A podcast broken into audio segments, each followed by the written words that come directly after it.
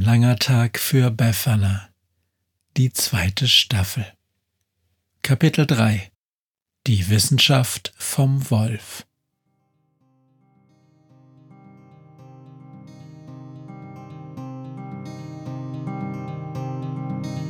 Wenn der Wind einsam durch die Straßen fegt, wenn die kalte Nacht sich auf die Häuser legt, wenn in Fenstern Weihnachtsschmuck ins Dunkel scheint, dann sind Befana und ihre Maus nicht weit. Wenn die Turmuhr Mitternacht geschlagen hat, stürzt die Hexe sich mit dem Geschenkesack auf nem Besen mutig in die Nacht hinab zu den Wesen, die ansonsten niemand mag. Weihnachtshexe Befana ist für alle Monster da. Alle Ratten, Kakerlaken, Geister, Spinnen, Feuerdrachen, alle unsichtbaren Ungeheuer, Zauberzeitmaschinenbauer freuen sich schon das ganze Jahr auf den Winterwind, denn der bringt deine Weihnachtshexe namens Befana.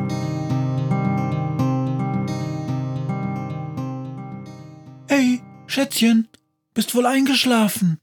Befana hat einen wunderbaren Traum. Sie liegt fest eingemummelt unter einer meterdicken weichen Decke, und soeben bringt ein Butler, äußerst schick, mit roter Uniform, ein herrliches Tablett mit Frühstück an ihr Bett. Hey, Schätzchen, nimm den Kopf hoch, ich muss mal den Tisch abwischen. Faszinierend, denkt die Hexe, dass er Gäste statt mit Sie und sehr geehrte Weihnachtshexe einfach mal mit Schätzchen anspricht.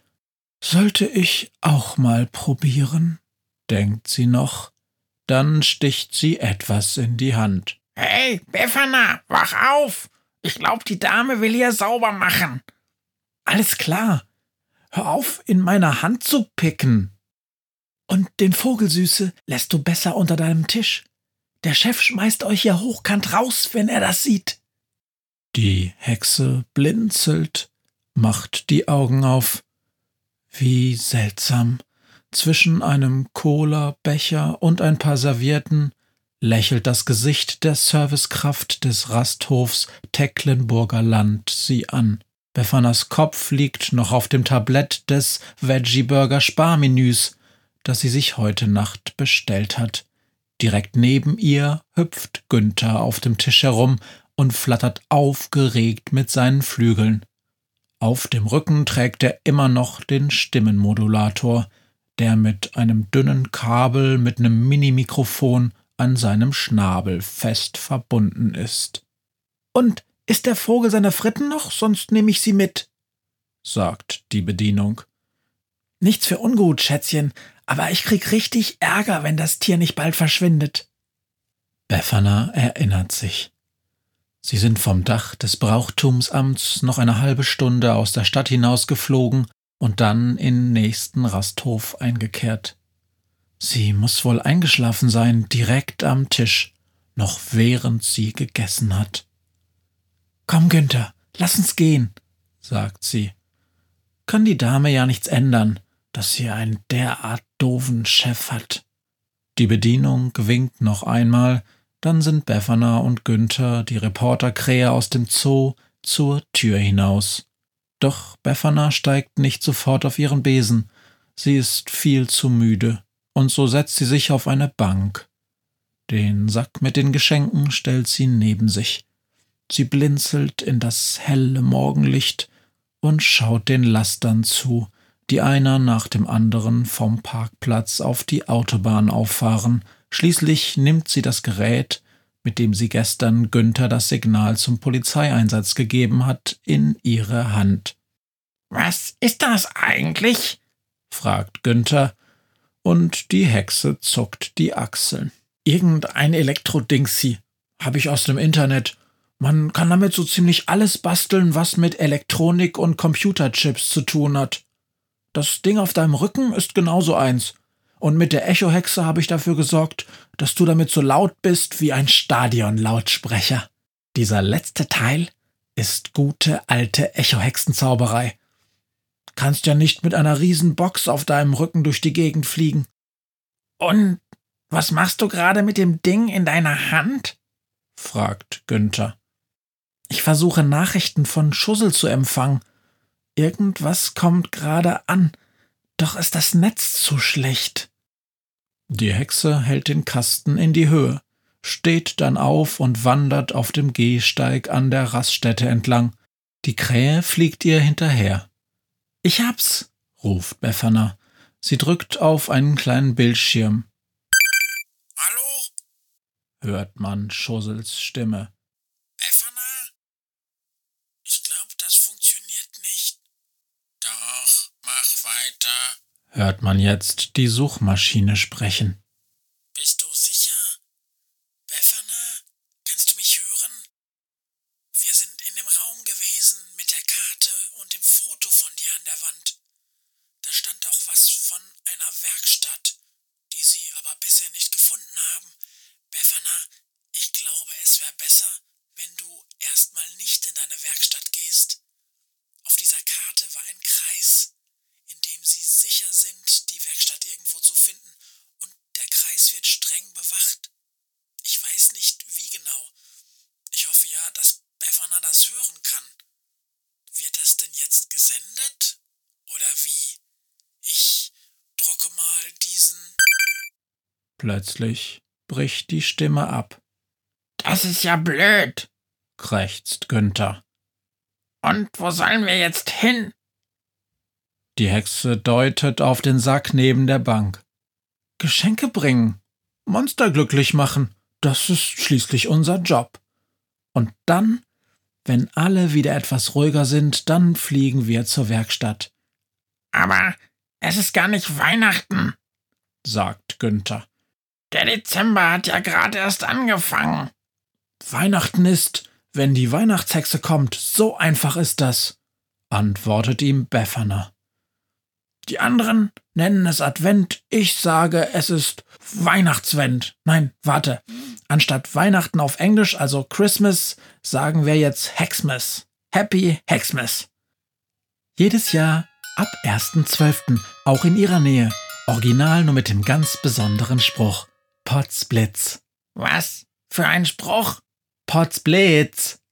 Potzblitz ist doch kein Spruch. Das ist ein Ausruf. Wie auch immer. Komm, wir müssen los. Als erstes geht es zu den Wölfen in den Wald. Es dauert lange, bis sie endlich da sind.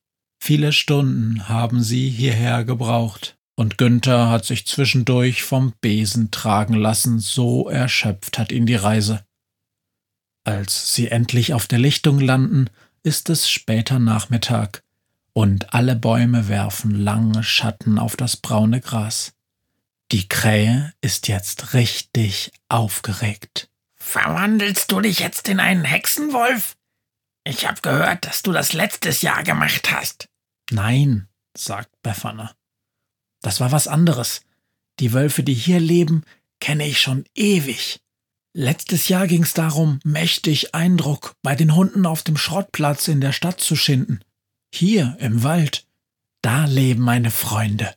Befana legte beide Hände an den Mund, dann hält sie inne. Pass gut auf, ich werde wölfisch heulen, Bitte, Befana. sagt Günther. Du vergisst, dass ich eine Krähe aus dem Zoo bin. Sowas höre ich jeden Tag. Wie? Du sprichst Wölfisch? Das ist Einstellungsvoraussetzung für jeden bei der Krähenpost. Okay, ich dachte, dass ich dir. Ach, ist egal. Sie wirkt ein wenig eingeschnappt. Dann legt sie wieder ihre Hände an den Mund und heult, fast zehn Minuten lang. Es dauert etwas, bis die Hexe und die Krähe in der Ferne eine Antwort hören. Befana legt sich zufrieden unter einen Baum. Ich mach jetzt ein Nickerchen, sagt sie. Bis Claire und Rollo und das Rudel da sind, wird es garantiert ein bisschen dauern. Auch die Krähe ist schon wieder müde. Wachsein in der Dunkelheit ist Günther nicht gewohnt, und schon die letzte Nacht war anstrengend genug. Er schiebt den Schnabel in die Federn und beginnt zu dösen. Als er schließlich aufwacht, ist es finster, doch am Horizont beginnt bereits der neue Tag zu dämmern. Überall um sich herum hört er auf einmal Hecheln, Blätter rascheln und auch leises Jaulen. Claire! Die Hexe ist schon wach und steht zwei Meter weit entfernt, ganz nah bei einer großen grauen Wölfin. Alles klar bei euch? Du kommst sehr früh in diesem Jahr, antwortet ihr die Wölfin. Gibt es ein Problem? Ich wollte einfach nicht mehr länger warten, sagt die Hexe. Außerdem habe ich so viel mehr Zeit, mit dir zu sprechen. Wo ist Rollo? Unterwegs. Erkundungstour. Du weißt ja, dass wir immer auf der Suche sind nach neuen Forschungsdaten. Dieser Vogel da, ist das dein Kumpel oder kann der weg? Ich hab ein bisschen Hunger. Der gehört zu mir, sagt Befana. Komm näher, Günther, das ist Claire, die Alpha-Wölfin des Erkundungsrudels. Operation Wiederkehr. Und was bedeutet das? fragt Günther. Das bedeutet, antwortet die Wölfin, dass das Rudel schon seit Jahren in der Gegend ist, um Menschen zu erforschen. Denn normalerweise leben wir weit weg, nordöstlich, wo es wenig Menschen gibt und wir gefahrlos jagen können, aber plötzlich hieß es, komm zurück, die Menschen lieben euch und es ist Platz für alle in den Wäldern. Doch die Alten trauen dem Braten nicht. Es gibt so viele Schauermärchen über Menschen. Samtohr und der böse rote Porsche. Mal gehört? Der Jäger und die sieben Welpen? Fürchterlich. Mein Mann und ich sind Wissenschaftler. Wir sind beide auf die Anthropologie spezialisiert, die Wissenschaft vom Menschen. Und wir wollen Vorurteile gegen Menschen widerlegen. Das ist unsere Aufgabe. Und genau dafür habe ich das passende Geschenk, sagt Befana. Sie überreicht der Wölfin eine graue Box. Ich lasse sie mal ungeöffnet, fährt die Hexe fort. Der Inhalt ist sehr wertvoll. Es sind Pseudozecken, wie du sie dir schon seit Jahren wünschst. Oh, Befana, das ist genial. Was sind denn Pseudozecken? fragt die Krähe. Ruff, streng genommen sind es Mikrosonden, die man nur als Zecke tarnt, erläutert Claire. Wir haben in der Wissenschaft schon immer das Problem, dass wir die Menschen kaum in freier Wildbahn sehen und studieren können. Eigentlich benötigen wir Langzeitstudien, müssten Menschen über lange Zeit verfolgen können, denn nur so erfahren wir, wie sie erwachsen werden, was sie fressen, wie sie ihre Partner finden, wann sie aggressiv und wütend werden. Dafür müssten Menschen Sensoren tragen, die uns täglich Daten über ihr Verhalten senden. Und genau das machen Pseudozecken. Man platziert sie in den Sträuchern und im Gras am Wegesrand, und wenn die Menschen in die Nähe kommen, lassen sich die Sonden fallen, kriechen in die Kleidung und dann bohren sie sich in die Haut der Menschen. Daraufhin beginnen sie damit, uns alle Daten, die sie sammeln, über einen Botenstoff zu senden, der zusammen mit dem Schweiß von jedem Menschen ausgestoßen wird. Wir können sowas noch in weiter Ferne riechen. Faszinierend, sagt die Krähe. Befana, Ruff, das ist unglaublich. Diese Sonden sind so selten. Wo hast du sie her? Hab sie geklaut, sagt Befana. Verrückter Wissenschaftler, das Labor nicht richtig abgeschlossen. Ich war eh grad da, um ein paar Tiere zu befreien, und so hat sich das ergeben. Werde ich im Endbericht für unsere Ältesten vielleicht ein wenig kürzen murmelt Claire. Und? Bleibt ihr noch zum Frühstück? Eine Stunde noch, dann geht die Sonne auf. Solange es keine Krähe gibt, bin ich dabei, lacht Befana. Was sagst du, Günther? Hab grad keinen Hunger, schimpft die Krähe und fliegt vorsichtshalber in den Wipfel einer hohen Tanne, die am Rand der Lichtung steht. Du kannst ja rufen, wenn du fertig bist. Potzblitz, krächzt er der Hexe zu und steckt den Schnabel wieder in die Federn.